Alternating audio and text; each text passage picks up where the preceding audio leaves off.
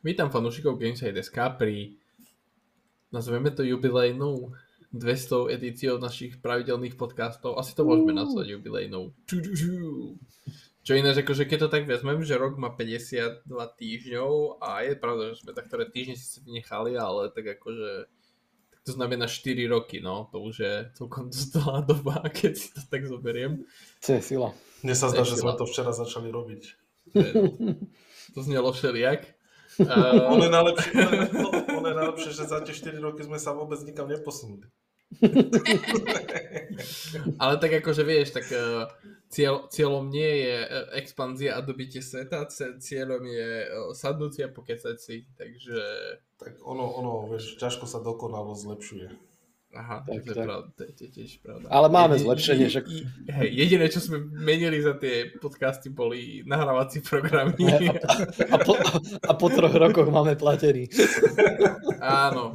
A ešte sme medzi tým pridali, lebo myslím, že Ľubo nezačínal s nami zo začiatku, ne? Myslím, že my traja sme boli prví. Áno, my traja sme boli títo OG podcastéri. Ľubov, ale druhý Ľubov bol. Ináč toho pozdravujem a pevne verím, že na budúce už teda príde. Ako slúbil. Posledný rok slúbuje, že príde. Hey no. Dobre, každopádne asi vám došlo, že dnes je tu so mnou Jano. Čaute. A Robo. Ahojte. Ľubo bohužiaľ dneska nemohol, takže nepozdravuje. Chcel som povedať, že vás pozdravuje, ale vlastne nenapísal, že vás pozdravuje, takže nebudem asi zavádzať. On to napíše na konci. Áno, má vás na ako asi, skôr si, ale nie. Dobre, štruktúra ostane rovnaká. Včera minulý podcast sme mali takú vsúvku špeciálnu, ale nebudeme asi veľmi vyplakávať nad tým, že čo sme prežili za 4 roky, lebo to asi nikoho nezaujíma a prejdeme na našu novú tému, že čo sme hrali za posledný týždeň, takže Jano, ideš na to. Už si začal si dohrávať ten backlog, čo si minulý týždeň hovoril, že celý 2024 budeš backlogy dohrávať. Však ešte, pozri sa, rok len začal, takže ešte mám stále necelých 12 mesiacov. Ja, jasné. Všetci vieme, jak to dopadne. Pomaly, ale isto blíži. Ale nie, akože rozohral som pracovne, polopracovne, teda na recenziu, čo mám, čo to môžem asi povedať. Môžeš povedať. Remastrovanej hry Last of Us Part 2, respektíve tú natívnu verziu pre PlayStation 5. Takže toto, ale tak to asi žiadne čaro nie je, ani žiadne terno z toho veľké nebude, ale nejdem samozrejme to nejak hodnotiť teraz. Nie je na to priestor ani politická korektnosť. Takže uvidíme. Zajtra by mi mal prísť PlayStation Portal, tak som taký, že happiness z toho, tak uvidíme, že čo.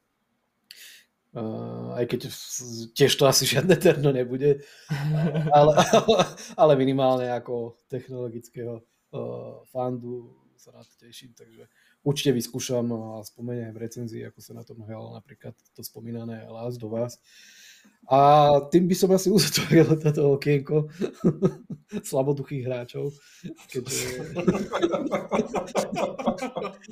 Slabých, nie slabých. Môžeš na konci povedať, že lepšie to už nebude. Á, tak bude.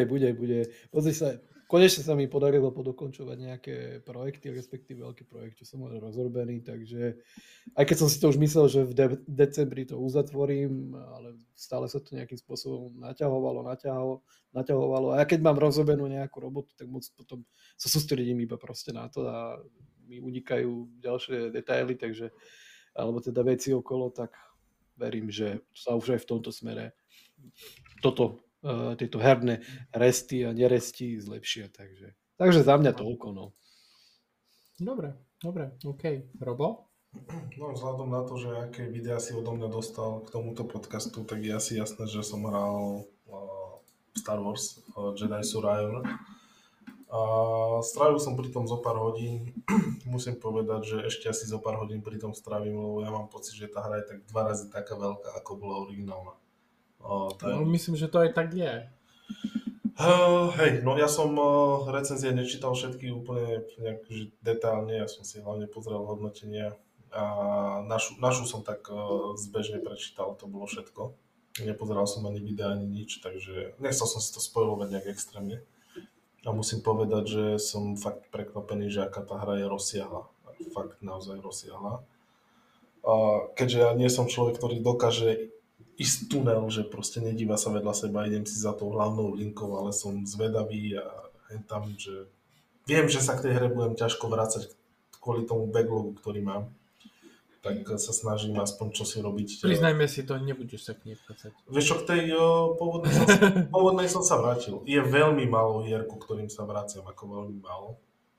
Ale k pôvodnej som sa vrátil a vyzerá to, že aj k tejto sa vrátim, aj keď je jasné, že druhýkrát ju budem dokončovať veľmi ťažko.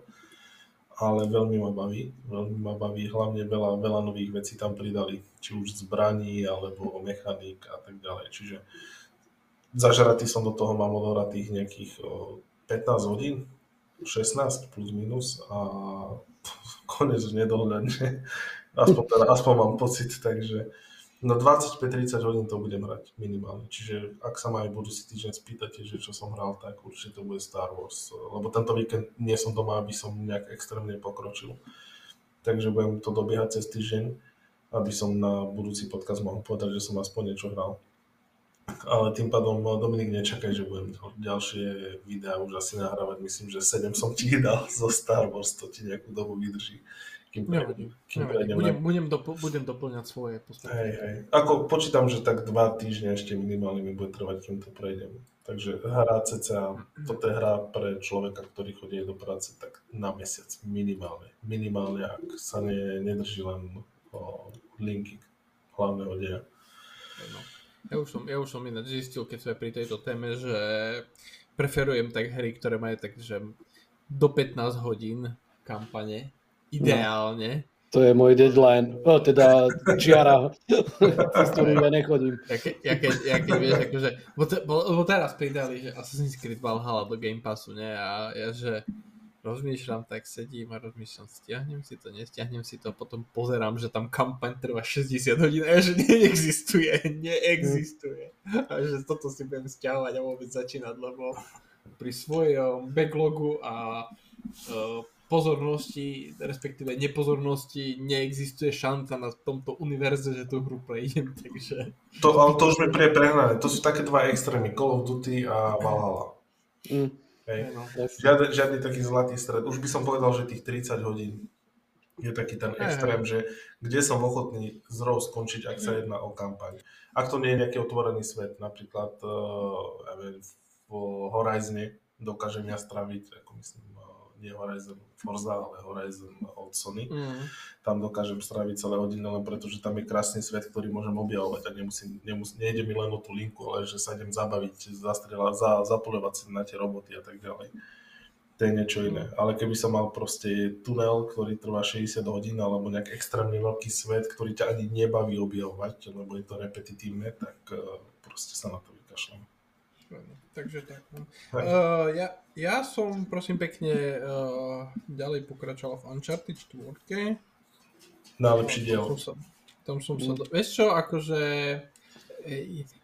ako by povedali začínajúci angličtinári, nefílujem to tak. Ako pre mňa zatiaľ, lebo mám jednotku som ste nehral, to je pravda. Dvojku, trojku mám predenú. Dvojka je pre mňa... Ja som si myslel, že dvojka bude, lebo dvojku mám aj ja strašne rád, ale najdospelejšia, najlepšie spracovaná a emočne nastavená je pre mňa štvorka. Proste to je... Ja som už pomaly plánoval vzdať to hranie, lebo vlastne ešte keď som začínal tú hru hrať, tak a teraz akože seriózne ja som mal pocit, že tam proste tam sa k hraniu, akože k hraniu ani nedostanem, lebo tam možno z prvých 2 hodín bolo 1,5 hodiny cutscény, alebo vieš, tie pasáže, kedy pomaly chodíš a nejaká postava na teba rozpráva nejaké... Ale v poslednej dobe od Naughty Dogu sú všetky také, ale čo od Sony celkovo sú hry také, že zo začiatku viac nehráš ako hráš, ale neskôr sa to otočí. Hej, a ja proste už som bol taký, že ty vole, však už ma nechajte hrať, lebo tak akože idem hrať hru a nepozerať film. Tam je veľa čo povedať, chápeš? Hej, však samozrejme. Nie, že by ma to veľmi zaujímalo, čo tam chcú povedať, ale dobre. Čo? Však o tom je tá hra. Ale ja rozumiem tomu, len vieš, akože ja preferujem viac také efektívnejšie rozprávanie príbehu, akože také, čo netrvá, povieš, čo potrebuješ povedať a ideš ďalej, vieš. Ale potom, tak jak si ty hovoril, proste potom sa to už upravilo, čo sa týka pomeru, cutscén a týchto vecí a vlastne momentálne som v tej pasáži, kde... Bože môj, na Madagaskar som sa dostal, do Madagaskaru. No a vlastne tam je tá prvá pasáž, kedy vlastne si v tom aute, no tak tam som skončil zatiaľ. A nemám akože absolútne šajnu, že koľko tá hra má kapitol, čiže neviem povedať, že... Vieš čo, už si za polovicou. Toto je taký prvý pokus s takým mierne otvorenejším svetom, tento Madagaskar s tým autom. Tam, keď si pozrieš, je to také trošku otvorenejšie. Hej. Ale nič extrémne, myslím, že čo bol potom ten, kde už nehral Nate, ale ako sa volala? Bože. Chloe? Ale ja myslím tá časť. The Lost Legacy. Hej, Lost Legacy, tak tá ponúkla teda rozhodne väčšiu možnosť toho skúmania. Ale toto je taký ten ich prvý pokus. Takže keď pôjdeš, že priamo po linke, toto vieš celkom rýchlo prejsť a už sa potom dostávaš viac menej do finále. Hej. Akože jedna vec, v ktorej je štvorka oveľa lepšia jak dvojka, je vďaka tomu lanu, čo máš a keď vlastne sú tie bojové arény, ktoré tam máš a vyslovene, že sa ti otvoria, že môžeš používať to lano a pokiaľ si nedáš vyslovene, že brutálnu náročnosť, že crashing alebo také dačo, tak ti to dáva takú flexibilitu fajn, že proste, že môžeš aj všetké kúsky skúšať, vieš, akože tam vyskočíš, tam si hodíš lano, tam proste sa dostaneš poza nich. Čiže toto ma veľmi baví, čiže toto si celkom užívam. Takže tak, no a plus ešte občas si Forzu zapnem, vieš, tak po večerok 1-2 preteky, myslím, Forza Motorsport a to je všetko, čo som stihol. Ako fajn, ako... Prehryzávam sa cez tie first party PlayStation hry postupne, len ešte jednu vec, ktorú som zistil počas tohto týždňa, lebo ja keď som hral Returnal, tak strašne iritovali tie adaptive triggers, že som si vlastne vypol ich na nastaveniach konzoly. Lenže ten Returnal používa tie adaptive triggers takým spôsobom, že vlastne ono je akože celkom potrebné, aby boli aktivované. A potom som sa čudoval, že prečo mi vlastne poriadne nefunguje tie sekundárne mody na strel bez zbraní.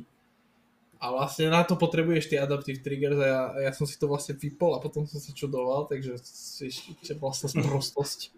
Ale nevadí. Naučil som sa, aspoň pri Returnal si to zapnem, no aj keď veľmi akože nie som fanúšikom toho, takže no, uvidíme. Takže tak, hotovo. Môžeme prejsť asi na prvú tému. Poďme na to. A prvá téma sa týka konzoly Nintendo Switch 2, ako ju pracovne nazývame. Napriek tomu, že Nintendo stále mlčí a nechce veľmi rozprávať o nástupcovi jednej zo svojich najúspešnejších konzol, tak všeobecný predpoklad je, že konzola vyjde v tomto roku a už vlastne tých náznakov je toľko a takých rôznych zdrojov, že vlastne jediný, kto nám to ešte nepovedal, je samotné Nintendo. Každopádne web Univerzo Nintendo údajne, s veľkým dôrazom na údajne, zozbieral informácie z vlastných zdrojov, ktoré majú vyzradzovať približne, že čo môžeme čakať od hardvéru Switch 2. A podľa ich bude mať nový čip označenie T239, bude od NVIDIA, bude vyrábaný 4-nanometrovým procesorom a základom bude 8-jadrový procesor, ktorého bude doplňať grafický čip. Ten bude mať údajne teoretický výkon od 3,5 po 4,5 teraflop v docked móde a 1,7 až 2 teraflopy v handheld móde a zariadenie bude mať 12 až 16 GB LPDDR5 pamäte, 1080p displej, 60 Hz, 8 palcov a cenovka údajne by mala atakovať $400, čiže u nás asi nejakých, typujem, že €420. Zariadenie by malo taktiež podporovať DLSS a Reflex a ďalšie technológie NVIDIA. Keď budeme pracovať s predpokladom, že tieto špecifikácie sú ako tak presné a to by čisto keď sa bavíme o teoretickom grafickom výkone stavalo Switch 2 na úroveň PlayStation 4 Pro. Boli by takéto akože špecifikácie pre vás príjemným prekvapením, sklamaním alebo je to niečo v rovine vášho očakávania, Jano? Asi v rovine očakávania, ale akože zase je to také, že jedna babka povedala. Nerád. A to tých špekulácií bude som trochu sašená. Ale tak to je taká klasika. A to ma asi na to baví. Potom meniť názor. Ale ináč Switch tiež, akože špecifikácie Switchu líkli tiež dosť dlho pred oficiálnym ohlásením. Tedy vlastne tá prvá Switch konzola mala kodové označenie, teda pracovný názov NX. A celkom presne vtedy sa hovorilo o tých špecifikáciách, čiže potom vlastne keď Nintendo ich odhalil, to všetci boli, že aha, toto sme čakali.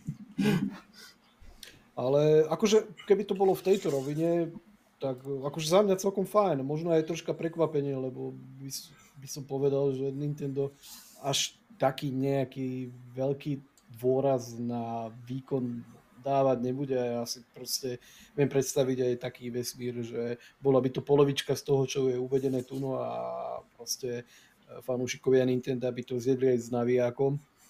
Čiže tam by proste asi problém nebol a nejak by sa svet asi nezrútil a išli by sme všetci ďalej. Ale akože toto je fajn. Treba samozrejme pozerať aj do budúcnosti a ako bude tá konzola bojovať aj v nadchádzajúcich rokoch, ale keď sa pozrieme aj spätne na to, čo vlastne dokázali s tým Tegra čipom v klasickom Switchi a v podstate preportovať tam také hry ako je Zaklinaž, aj keď vyzerá ako vyzerá, hej, to zase musíme si dať ruku na srdce, ale proste funguje to tam, beží to tam a dokonca malo by bežať aj Kingdom Come Deliverance.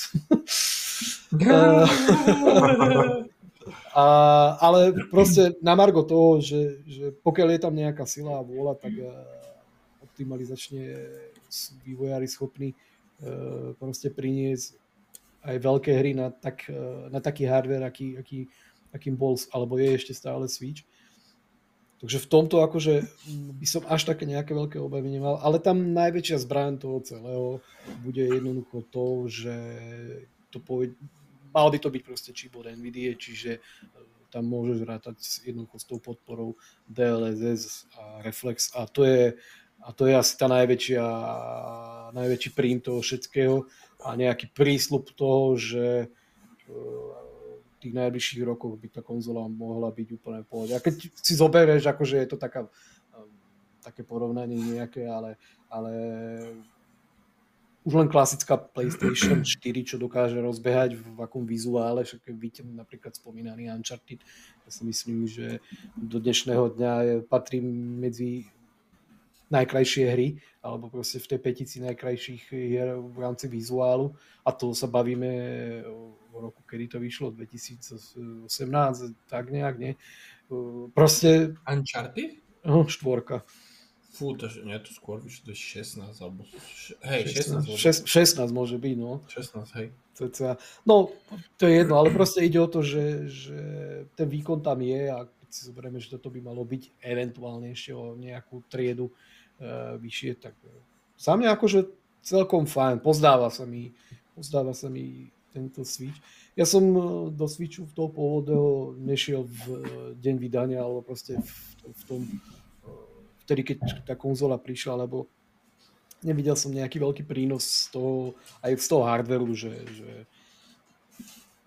a ešte to smerovanie vlastne toho Nintendo v počiatku tej generácie, že tie tituly mimo vlastne ekosystém Nintendo tam v takom množstve neboli a potom sa to vyprofilovalo aj v nasledujúcich rokoch. Teraz vidíme, že proste je tam plno takýchto hier aj mimo Nintendo produkcie, čiže je to fajn a teraz v tejto generácii by sa to malo značne zlepšiť alebo pokračovať na tej vlne a predpokladám, že takmer všetky zásadné tituly pobežia proste na novej konzole od Nintendo a vidím tam proste priestor na to, že ísť do obchodu a kúpiť si to v deň vydania, lebo hardwareovo to vyzerá celkom fajn a ten prísľub toho, že tie hry aj mimo Nintendo by tam mohli bežať obstojenie, tak to vyzerá celkom fajn. Takže za mňa akože celkom slušné. No. Som zvedavý na to, ako to v konečnom dôsledku bude vyzerať. Hlavne ma zaujíma, ako sa uchopí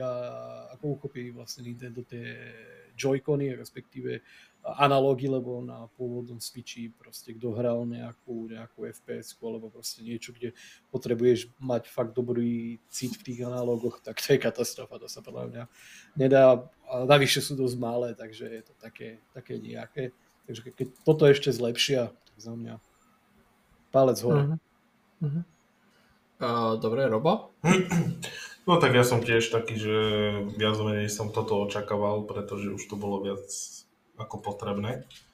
S tým, že tie hardverové údaje, ktoré sme dostali, ak sa teda aspoň budú mierne alebo dobre držať toho, čo je realita, tak môžem povedať, že za mňa super, pretože mať PlayStation 4 Pro v handhelde, to je ozaj, akože musím povedať, výborná mašina.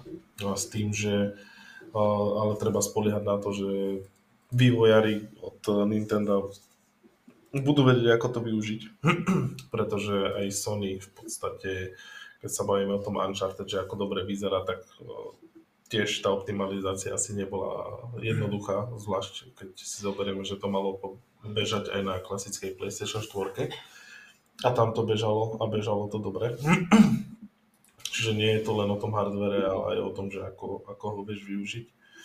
Ale keď si prenesieme, že aký je originálny Switch výkonný a čo na ňom ako tak beží, tak sa dostávame do momentu, kedy budú mať tí OER-y veľký priestor na zlepšenie či už samotného vizuálu, alebo celej hry, ako či už po grafickej stránke, alebo po obsahovej, takže za mňa super, no a myslím, že áno, to zhrnul celkom dosť. A ja som tiež nekupoval Switch, ako vyšiel. ja som ho kúpil od Jana, takže. Takže tak, všetko, hej? Mm-hmm. Ja si osobne myslím, že ak že by som správne vyjadril to, čo chcem povedať. Myslím si, že je kľúčové, aby tie špecifikácie, ktoré vlastne teraz pred chvíľou som čítal, aby boli vlastne realitou, lebo podľa mňa momentálne Nintendo má first party obsah zmaknutý momentálne v maličku. O tom asi bez debaty. Momentálne podľa mňa bezkonkurenčný najlepší na trhu a s najpredávanejšími first party herami na trhu. Čiže podľa mňa pre nich momentálne kľúčové musí byť prilákať na platformu veľké hry od štandardných vydavateľov. Že by vlastne človek, ktorý keď si kúpi Switch, aby vlastne potom vedel fungovať len na Switchi a nemusel si kúpovať ešte ďalšiu konzolu k tomu, keď si chce zahrať Call of Duty a všetky tie proste akože štandardné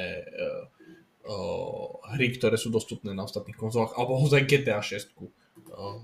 Čiže podľa mňa Nintendo momentálne musí mať taký hardware, aby neboli veľké problémy s portovaním, čo z nejakého takého, akože keď sa pozriem na tie špecifikácie nejaké diaľky, tak mi príde, že to by malo byť akože také celkom relatívne zvládnutelné. Je to proste Full HD display, čiže do nejakých mega vysokých rozlišení sa to hnať nebude. A je to malý screen, a keď to proste budeš používať primárne na handheld hranie, tak si viem predstaviť, že proste, že aj také hry, jak teraz tie nové postavené na Unreal Engine 5, keby tam teoreticky mohli fungovať relatívne fajn. Čiže ak je cieľom Nintendo to, čo si myslím, že je cieľom Nintendo, tak podľa mňa toto sú celkom dobre nastavené špecifikácie pre vývojárov, aj s ohľadom na nasledujúce roky. Lebo keď si zoberieme, že vlastne že vývojári musia pri vývoji v súčasnosti brať v ohľad Series S, tak toto by príde akože špecificky nastavené podobne, ale k tomu ešte proste tie DLSS a ďalšie tie NVIDIA technológie, čiže celkom príjemne som prekvapený, ak by to stalo nejakých 420 €, tak podľa mňa akože dobrý deal, no. Otázka je, že či to aj tak bude, no. Tak, no. Lebo ešte ma bude zaujímať, že vlastne, že koľko pamäte internej tam Nintendo dá, lebo predsa len tie hry rastú a rastú. A zase akože povedať zákazníkovi, ktorý si kúpi novú konzolu, že si môžeš automaticky nedokúpiť SD kartu, že by si mal tie hry ukladať, to tiež nie je veľmi najšťastnejšie riešenie. A samozrejme už štandardne čakám, že čo Nintendo vymyslí ohľadom spätnej kompatibility, lebo vlastne sú to informácie o spätnej kompatibility neboli, takže toto bude celkom zaujímavé. Dobre, prejdeme na ďalšiu tému a to je, že sa chystá prvá veľká prezentácia, teda a nie, neviem, či označiť ako veľká, lebo není to taká proste, že ukážeme všetky hry, ktoré chystáme v najbližších 5 rokoch, ale tak akože je to relatívne veľká prezentácia. Microsoft totiž oznámil, že 18. januára, čiže presne o týždeň, sa uskutoční tzv. Developer Direct prezentácia, ktorá je v kráľovstve Microsoftu. Developer Direct prezentácia znamená, že sa venuje čisto first party hrám a znamená to, že vlastne, že sa ide viac do hĺbky pri tých hrách. Čiže v tohto ročnom Developer Directe uvidíme Hellblade 2, Avowed, Ara History Untold a premiérovo uvidíme Indiana Jones hru. A hlavne sa chcem venovať Indiana Jones hre, lebo to je vlastne... Hellblade sme už videli v ani už neviem koľkých traileroch, čiže tam asi sa zhodneme, že jediné, čo potrebujeme, je datum vydania, nie? No jednoznačne. No, čiže proste tam už podľa mňa ani nemusia proste nejaké gameplay zábery ukazovať, akože ten trailer, čo bol vydaný na Game Awards, ten ukázal vlastne zábery z hrania, aj keď sú strihané, čiže tam primárne datum vydania. Avowed, to je RPG hra, tá sa celkom ťažko prezentuje, ale tiež čakáme zábery z hrania, ale Indiana Jones vlastne hra bola ohlásená v roku 2021 a z nej sme nevideli vlastne ešte ani sekundu. Čiže moja prvá otázka na vás je, či si myslíte, že Indiana Jones hra bude z pohľadu prvej osoby alebo z pohľadu tretej osoby, lebo štúdio, ktoré vlastne hru vyvíja, Machine Games, je zodpovedné za reštartovanú Wolfenstein ságu a tie to boli vlastne FPS-ky. Čiže čo si myslíte, bude to hra z pohľadu prvej alebo tretej osoby? Jano? No akože, keď to bude z pohľadu prvej osoby, tak to môžu dať rovno mínus. Aspoň pre mňa. Proste... Nie. Čiže to by som bol taký, že meh. Ale ak by to bolo proste klasické TPS-ko, tak prečo nie? Akože indie môže byť fajn. Ja som hral nejaké tie stariny ešte. Indiana Jones nie je žiadna novinka vo videohernom svete, ale uvidíme, akože som milo prekvapený, že ho tam chcú ukázať a potom boli aj nejaké náznaky toho, že eventuálne by mohol výjsť aj v priebehu tohto roka, tak bolo by to celkom také príjemné prekvapenie. Tak uvidíme, čo nám ukážu, no. Sám som zvedavý. Roboty, FPS-ka alebo tretia osoba? Dúfam, že tretia osoba, že to bude taký nový Tomb Raider, dá sa povedať. Ináč k tomu Indianovi Jonesovi, tak tento týždeň som videl takú zaujímavú konšpiračnú teóriu. Nie priamo k tejto hre, ale k Indianovi Jonesovi ako samotnej značke. Tak všetci vieme, že Indiana Jones natočil, teda má na svedomí Lucasfilm alebo George Lucas, čo má na svedomí aj Hviezdne vojny. No a v tom Indianovi Jonesovi, teda ešte to nemám overené, ale videl som rôzne... Kvôli tomuto si to idem pozrieť, lebo boli rôzne približenia, kde boli napríklad aj R2D2 a C3PO, ako namiesto hieroglyfov a takto. Lietadlo sa tiež volalo po jednom z tých robotov a tak ďalej, čiže rôzne náznaky. Tak prišli ľudia s teóriou, že Indiana Jones sa nestal, ale že to Han Solo, keď bol zaliatý v karbonite, tak to sa mu...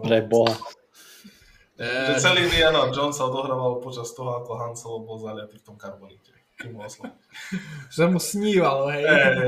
Tak to je taká jedna z konšpiračných teórií, že ako sú tieto dva univerzy, alebo tieto dve univerzá prepojené. Tak kvôli tomu to sa chystám na Indiana Jones pôvodnú trilógiu. aby som si pozrel, že či naozaj tie hieroglyfy, že či tam nájdem niečo z tých Star Wars a tak ďalej. Čiže hej, sranda musí byť, no. Ale ináč na tú hru sa teším, pretože Indiana Jones milujem už od malička. To je dôvod, prečo mám tak rád Uncharted napríklad. Mm-hmm. No. Ako musím povedať, že štúdiu Machine Games ide zabíjanie nadkov, takže pevne verím, že v tomto nesklamú ani teraz. A ja sa asi tiež prikloním. Ako, neviem si, aj keď hierarchicky štúdio Machine Games vzniklo z bývalých výverov Starbreeze a Starbreeze robili Chronicles of Riddick. Neviem, či si pamätáte na tú hru. No a vlastne to bola hra, ktorá kombinovala pohľad z prvej osoby a niektoré vlastne časti tam boli, kedy si išiel do tretej osoby kontextuálne. Čiže akože čisto hierarchicky si viem predstaviť, že by možno chceli z pohľadu prvej osoby, ale neviem si predstaviť, že by to fungovalo dobre v Indianovi Jonesovi, vieš. Čiže ja som tiež taký, že tu pevne dúfam, že to bude z pohľadu tretej osoby. A ak sa im podarí vydať tú hru tento rok, lebo nečakám, že tam bude nejaký akože konkrétny dátum, tam podľa mňa, keď plánujú tento rok, tak tam dajú, že 2024 a potom počas letnej prezentácie niekedy šiahnú proste oficiálny dátum, lebo keď bol ten vlastne Bethesda League, FTC, čo vlastne bol minulý rok, keď Microsoft mal tie súdne spory, tak pôvodne vlastne mal Indiana Jones výsť v roku 2022, teda Bethesda pôvodne plánovala vydanie v roku 2022.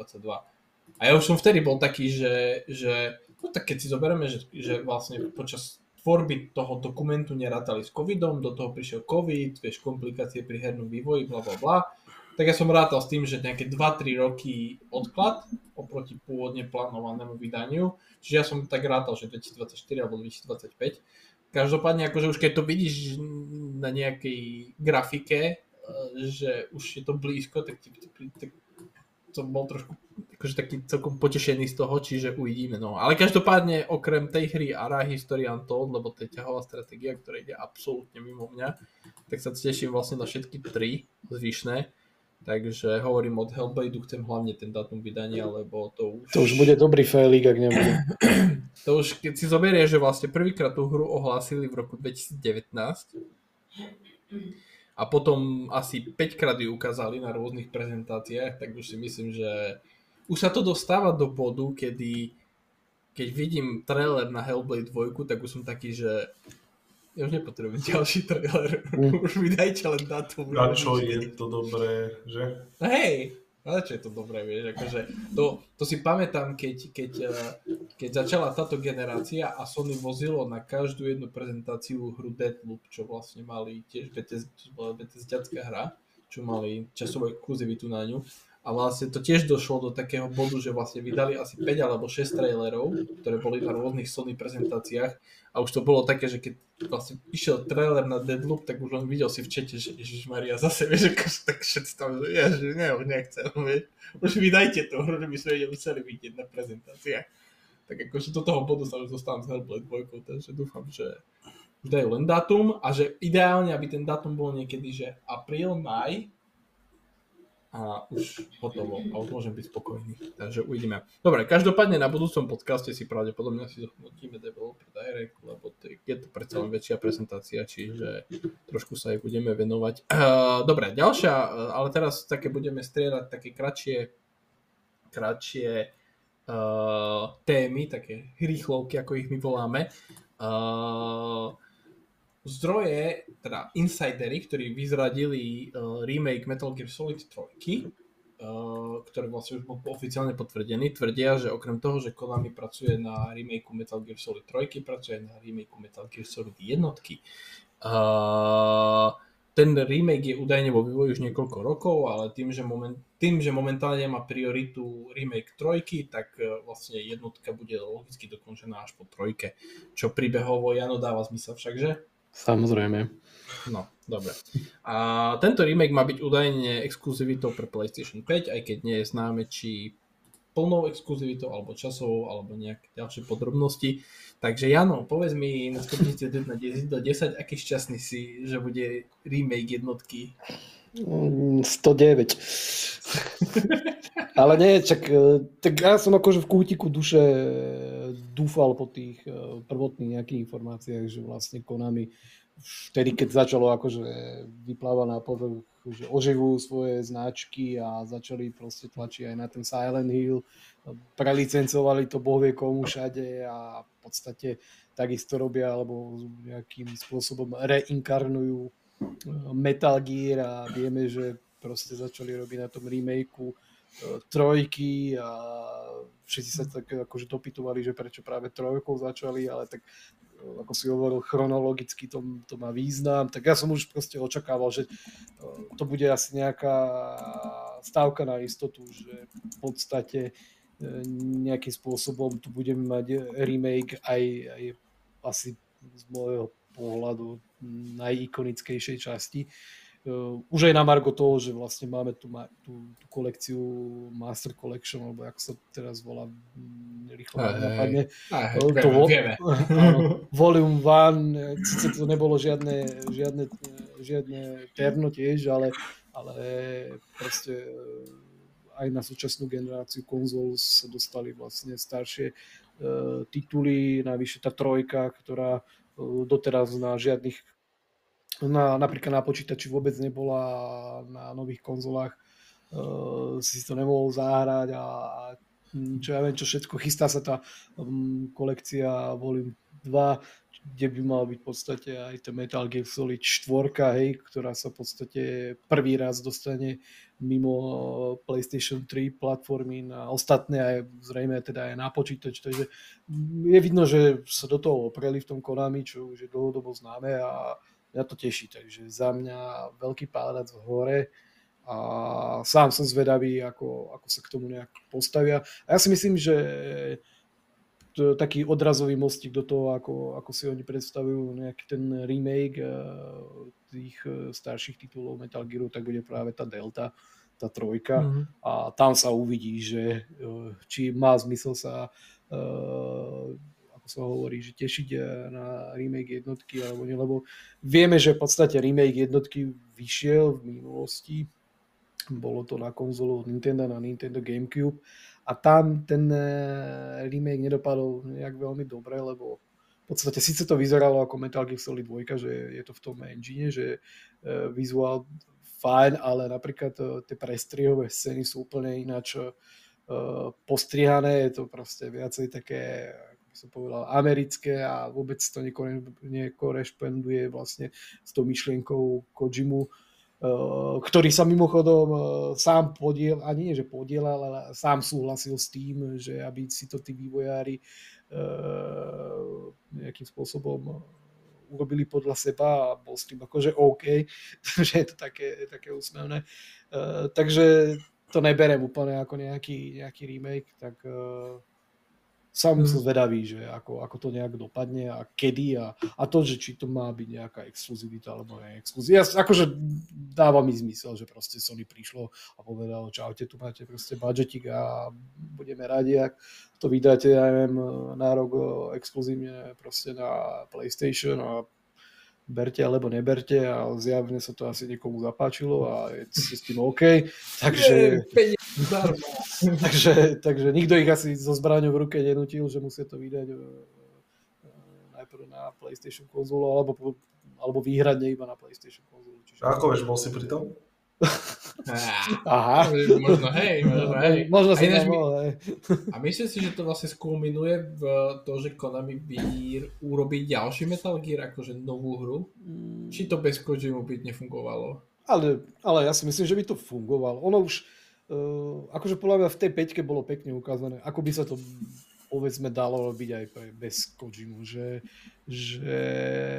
tá jednotka, dvojka, trojka, aj tá štvorka to boli proste úplne tie Kojimoviny, ako sa hovorí, že tam ani on sám podľa mňa už nevedel, ako ten príbeh uchopiť a ako to celé nejak poskladať. A pri tej peťke už bolo vidieť, že asi už mu niekto šliapal aj na tie pety, a však vieme, že to bol jeden z nejakých impulzov, prečo vlastne s Konami vtedy odchádzal nedobrovoľne a v zásade tam chýba nejaký celý part v tej peťke a ja si myslím, že akože je tam priestor na to, aby ten Metal Gear fungoval aj bez Kojimu, pretože nastavil nejakú látku a nie je to jedna hra, je tam niekoľko tých titulov, hej, že ak sa toho chytí niekto, kto tomu rozumie a vie, ako to nejak uchopiť, takže je to len asi v rukách nejakého dobrého štúdia a ja si myslím, že tá značka určite nie je mŕtvá, však vidíme, že teraz sa nejak reinkarnuje a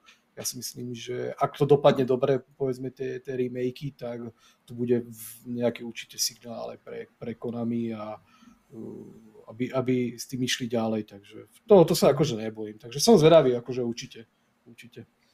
Robo asi k tomu nemám niečo povedať. Ja? Hej. Tak Jano, vieš, je špecialista na Metal Gear Solid. Takzvaný odborník. Odborník. Hej, odborník. Od počítačov.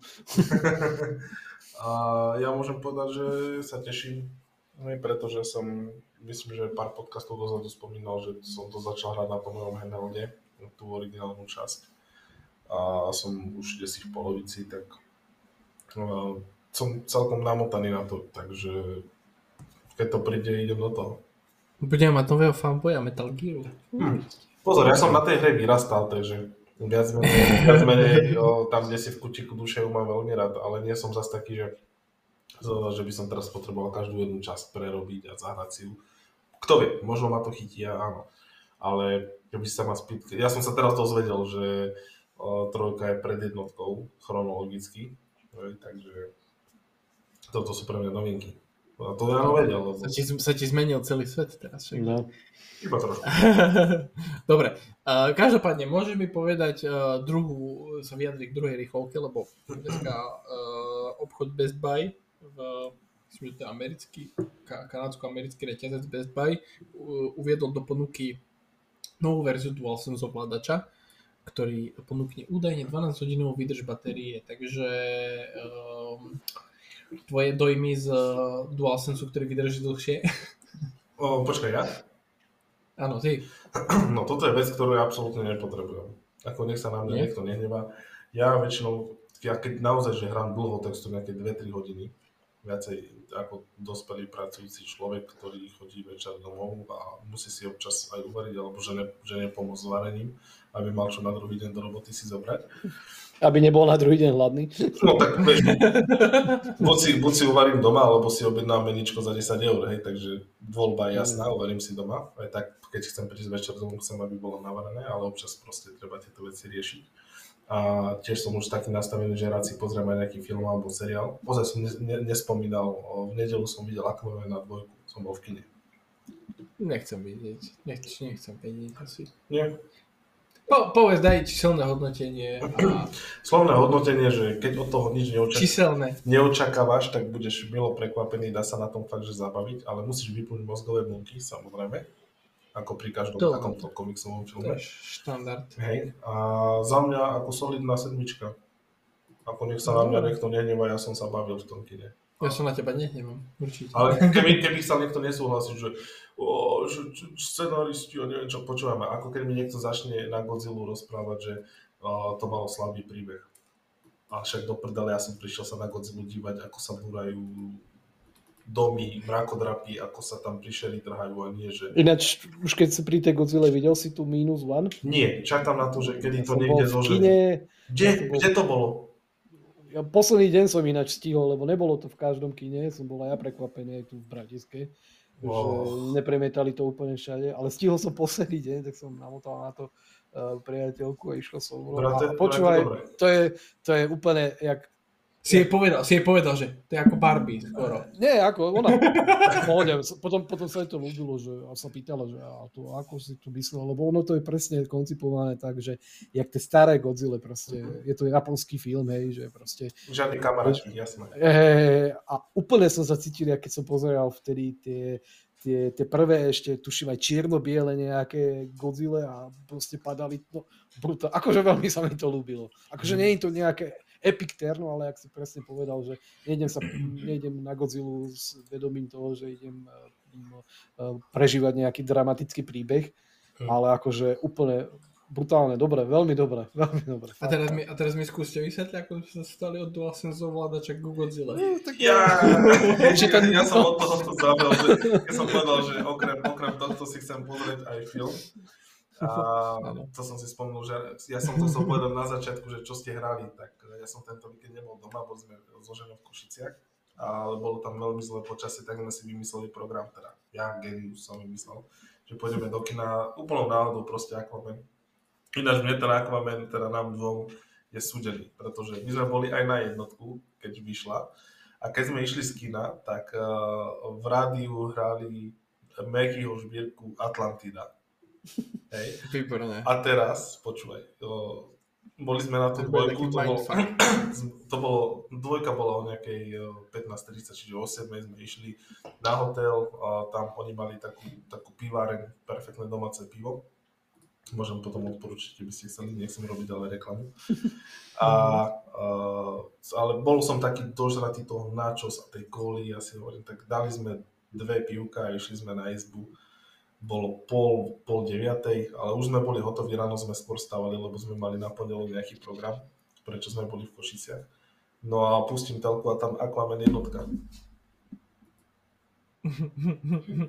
Počúvaj, tak, ja keď pôjdem na Aquaman 3, tak stretnem Aquamana, keď pôjdem z kina. Toho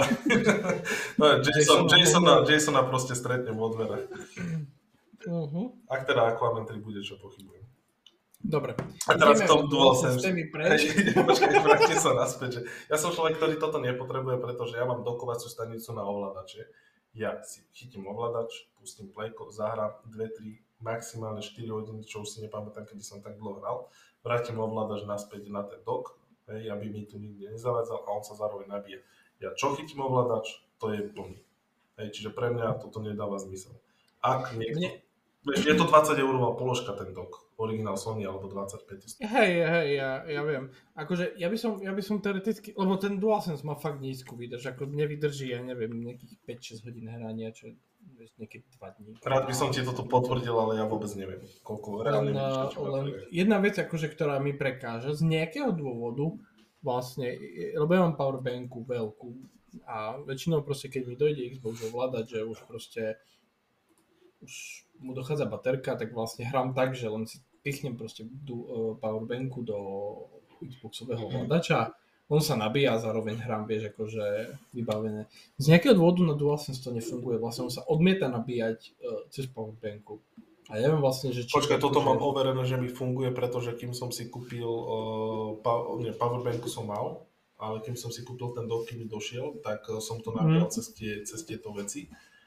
Tak vtedy sa mi to stávalo, ešte to bolo úplne na začiatku, preto si to strašne mali. Ale vieš vlastne aj hrať. Áno, ja som mal powerbanku, ja som to mal potom v posteli vedľa seba, ovládač v rukách a hral som. Potom bude na mojej powerbanke tak chyba a oddačo, lebo nechce sa proste nabíjať a normálne to vieš, akože zapojím a proste nič. Akože akby nebol napájaný. No tak to bude chyba niekde na tvojej strane, pretože mám odskúšané, že to ide. Išlo to aj s ovládačom od 4 aj s týmto. Dobre, OK, otvoríme poslednú tému, tá bude... Jano sa nevyjadril.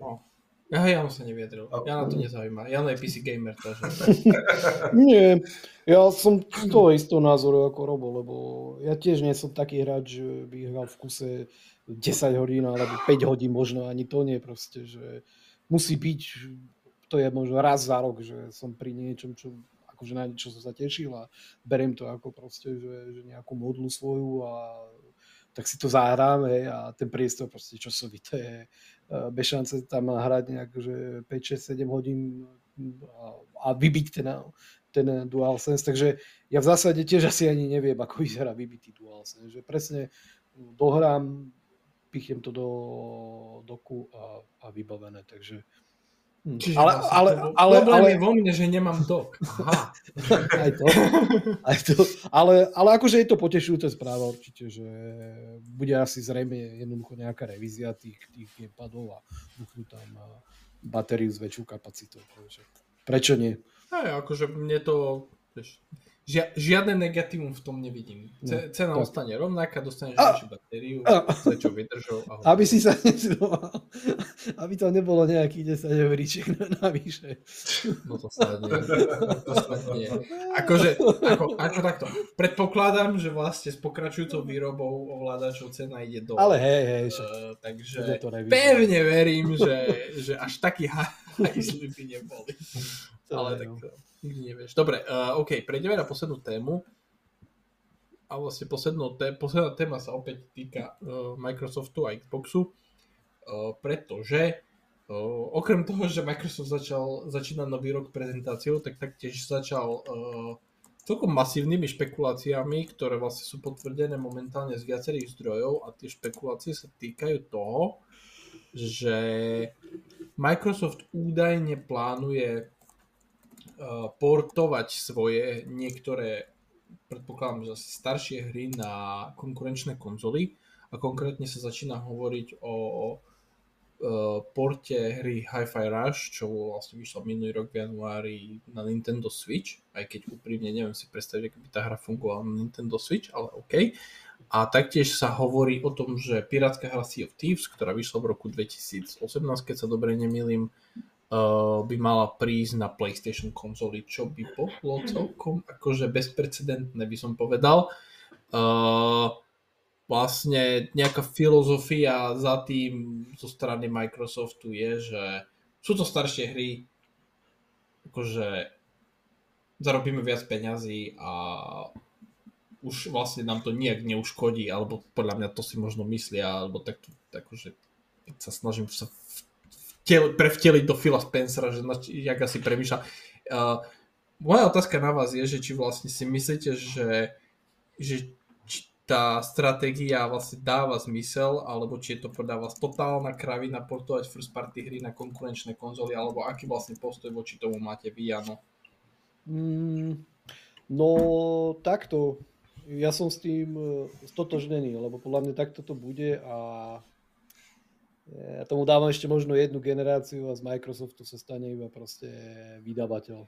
A konzoli to nebude hrať nejaký význam. Lebo proste nech robia, čo robia, a to vidíme aj teraz, tak ten predaj tých konzol jednoducho nejde. Ani nepojde podľa mňa. A bude to len horšie a horšie. Ale kde môžu ísť, kde môžu vyraziť a preraziť úplne a rozvalcovať to, tak je proste služba, to je Game Pass a tam to bude celé plná palba podľa mňa, takže ja si myslím, že toto je nejaká dlhodobá stratégia a podľa mňa aj správna stratégia, lebo tak neviem, akože nedá sa podľa mňa budovať celá tá značka a ten Xbox ako taký, že vydávať to iba proste exkluzívne na svoju konzolu a nepúšťať to potom ďalej, lebo čím ďalej sa pozerám na tie čísla tých predajov, tak proste to klesá. To je, neviem, či to je nejaký dobrý trend, a zjavne asi nie, keď to klesá. A keď chceš akože budovať nejaký systém, nejakú platformu, tak potrebuješ rásť, hej.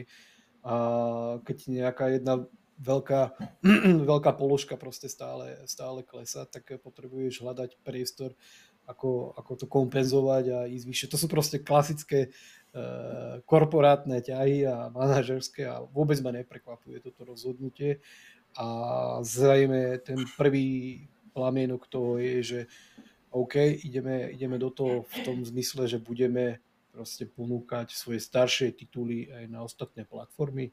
Toto sa zrejme, teraz je to len nejaká fáma, zase jedna babka povedala, ale mne akože osobne to úplne... No tie zdroje sú akože celkom také, že vieš, keď niečo povedia, tak vieš, bez vietra sa ani... Ale ja mám vždycky rád, keď je, ako sa hovorí, čierne na bielom. A vtedy má aj zmysel niečo hovoriť, lebo toto vždycky sú potom také fabulácie. Ale akože z môjho pohľadu pre Microsoft by to dáva zmysel a ja si myslím, že toto je taká stratégia, ktorú majú už dobre premyslenú a akože pozri sa, že prečo by to malo byť zlé pre pre hráčov, tam asi žiadny mínus nie, aj keď fanúšikovia Xboxu asi budú podpalovať svoje vitriny s konzolami od Microsoftu, ale to sú proste len fanboji niektorí, ktorí majú nejaký problém s týmto.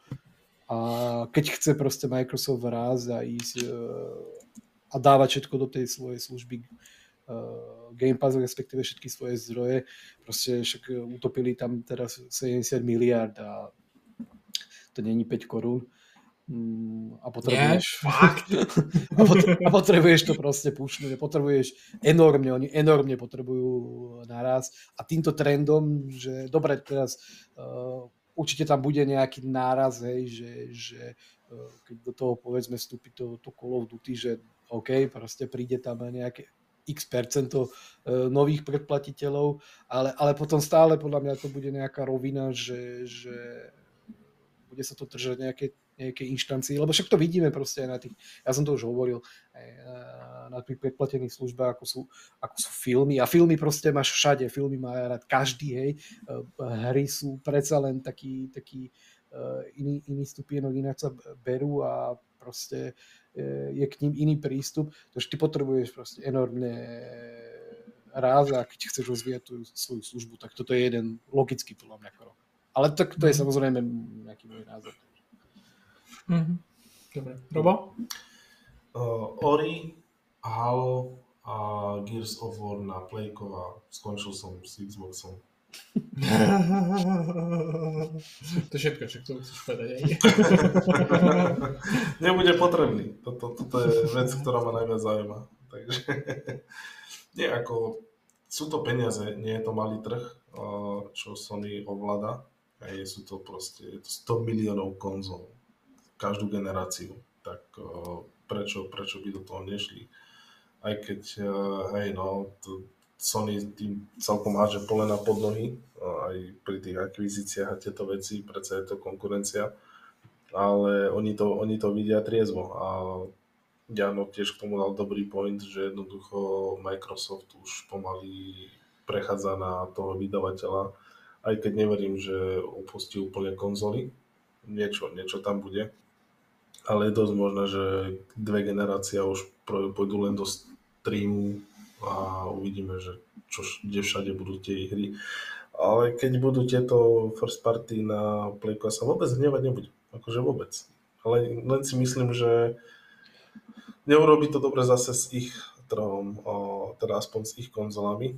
Tam už keď sa toto rozhodnú robiť, tak už to musí byť naozaj nastavené, že ich hlavný príjem je teda iba z tých hier a že čo bude s konzolou Xboxy, nie je jedno. Takže. Tak ono akože príjem už teraz ich je hlavný z predaja hier. Ale nie je im ukradnutý predaj konzol, keď im toto začne byť ukradnuté. Tak ono akože technicky predaj konzol je biznis s malými maržami, ktoré vlastne konzoly sú nutné zlo na to, aby si potom predával software. Vieš, akože, a to platí vlastne pre všetkých, aj pre Nintendo, aj pre Sony. Proste, že oni utapajú v predaj konzol, teda vo vývoji konzol $100 miliónov a zo začiatku ich väčšinou predávajú so stratou. Lenže by vlastne potom predávali obsah, na ktorom reálne zarábajú, čiže hej, ale chápem. Pre mňa je to tenký ľad, akože čisto technicky absolútne nemám problém s tým, aby Sea of Thieves prišiel na PlayStation, lebo je to hra, ktorá má 6 rokov a je to live service hra a live service hry potrebujú veľkú hráčskú základňu a keď proste tá hra už začína pomaly skapínať, tak ja to beriem tak, ako keby si vlastne jej vedel predĺžiť život tým, že ju poskytneš novému publiku. Čiže s tým čisto technicky nemám žiaden problém. Hi-Fi Rush je taká, že je to dobre hodnotená hra. Nikdy nebola system seller a nikdy nebude system seller. Čiže ja si viem predstaviť proste budúcnosť takú, že možno nie všetky first party hry, ale viem si predstaviť, že live service hry budú na všetkých platformách, lebo tak, jak som hovoril, vlastne tam potrebuješ veľkú hráčskú základňu, aby si ju dokázal podporovať a udržiavať, aby si tam mal vlastne konštantné príjmy. A takéto akože hry typu, že As Dusk Falls a Hi-Fi Rush, ktoré nikdy vlastne neboli a nikdy nebudú systém sellermi. Ale podľa mňa Microsoft musí našľapovať veľmi opatrne v tomto, lebo v momente, keď ti, tak jak Robo hovoril, Gears a Halo a Forza Horizon a ja neviem, Indiana Jones a Blade a Starfield a Elder Scrolls 6, v momente, keď toto vlastne pristane na konkurenčných platformách, teda na konkurenčných konzolách, tak akože papa Xbox, čo sa týka konzol teraz. Lebo nikto, ktorý je normálny, si nekúpi Xbox, keď vlastne môže mať všetko v jednom. Vie zahrať tie isté hry, plus ešte aj Sony First Party hry navyše.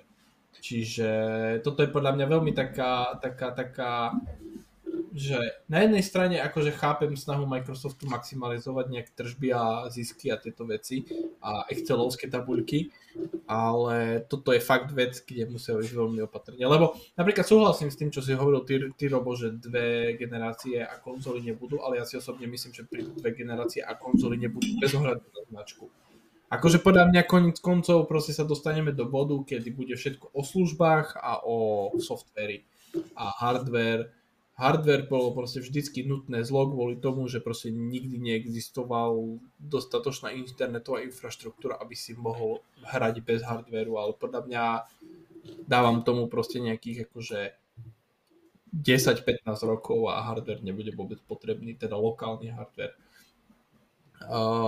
Čiže podľa mňa sa tam smeruje, len otázka je, že kedy naskočiť na ten vlak.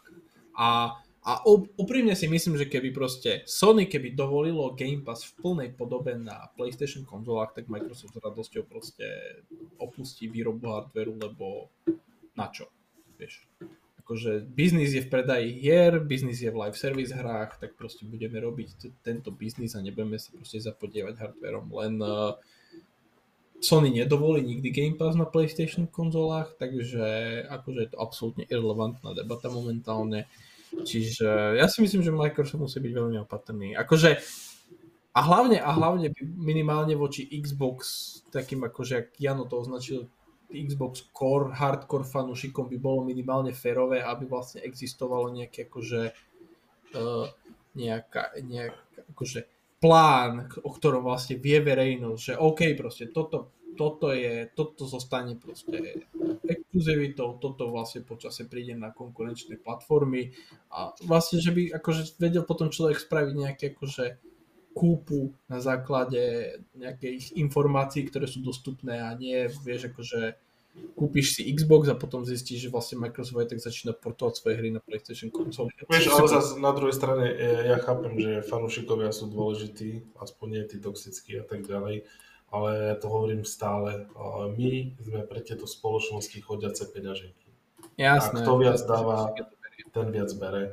Každopádne, akože podľa mňa minimálne by bola proste totálna kravina vôbec niečo vymýšľať ohľadom portovania hier, pokiaľ Microsoft neuvidí, že aký vplyv bude mať Call of Duty v Game Passe na predaje buď konzol, alebo na predplatné. Lebo akože môžeme tu debatovať vlastne o tom, či si myslíme, že či bude mať to nejaký vplyv, lebo je to multiplatformová hra. Podľa mňa akože ja byť na mieste Microsoftu, tak minimálne proste tohtoročné Call of Duty chcem vydať v Game Passe, aby som videl na číslach, že proste, že či má zmysel pokračovať v hardveri, či ideme rovno proste z výrobcu hardveru sa stať vydavateľom hier, alebo čo ideme ďalej robiť, lebo vlastne, akože podľa mňa, asi sa zhodneme na tom všetci, že keď Call of Duty nepotiahne Game Pass hore, čo sa týka počtu predplatiteľov, tak už nič nepotiahne Game Pass hore, čo sa týka počtu predplatiteľov. Ani Mohamed. Hej, ale však tak to je. Však je to tak. Čiže ja...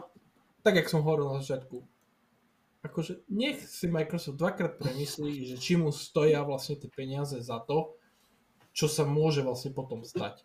Lebo, a tu sa akože budem trošku kontrolovať Janovi, akože ja viem, že predaje Series XS sú momentálne približne na úrovni Xbox One, v rovnakom období po vydaní vlastne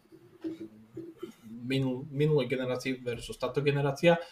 Lenže dôležitý faktor je, že minulú generáciu o takomto čase Microsoft nevydával svoje first party hry na PC. Čiže áno, súhlasím s tým, že proste, že tie predaje a na Sony sa nechytajú a ani sa už nebudú nikdy chytať. Len podľa mňa Microsoftu to až tak nevadí, lebo proste tým, že vydávajú svoje, že majú Game Pass na PC a že vydávajú svoje hry first party na PC, tak ako keby není to pre nich proste až taký veľký úder do hlavy, alebo jak to mám povedať. Čiže je to podľa mňa veľmi komplexná debata a keby tu bol niekto akože zanietenejší Xbox fanúšik, tak predpokladám, že by sme tu boli sedeli veľmi dlho, čiže, ale uzavriem to asi z mojej strany takto, že hovorím, viem si predstaviť, že live service hry a tie menšie hry, tie 30-eurové, že počase by išli na ostatné konzoly bez toho, aby to nejak poškodilo Xbox, alebo proste hardwareový biznis Xboxu, ale v momente, keď proste Gears, Halo, Forza, Fable, Indiana Jones, Elder Scrolls, blablabla, v momente, keď to začne pristávať na konkurenčných konzolách, tak Xbox ako konzola podľa mňa končí v tom momente, čiže opatrne z mojej strany. Takže tak, máte čo dodať, či nie? Ani nie. Veru nie. Ani nie. Dobre, tak sa rozlúčime. Máme za sebou 1:10, celkom solidne sme tu strávili času, takže hovorím, budúci týždeň pravdepodobne si zhodnotíme ten Developer Direct a uvidíme, čo sa ešte objaví, lebo predpokladám, že už aj herné spoločnosti sa začnú pomaly zobúdzať a nejaké akože prepúšťania prídu určite, lebo to je akože téma začiatku roka. A umelá inteligencia, nejaké správy hľadom umelej inteligencie a podobné veci, takže počujeme sa na budúci týždeň. Dnes tu so mnou bol Jano. Čaute. A Robo. Čaute. Majte sa krásne. Pa, pa.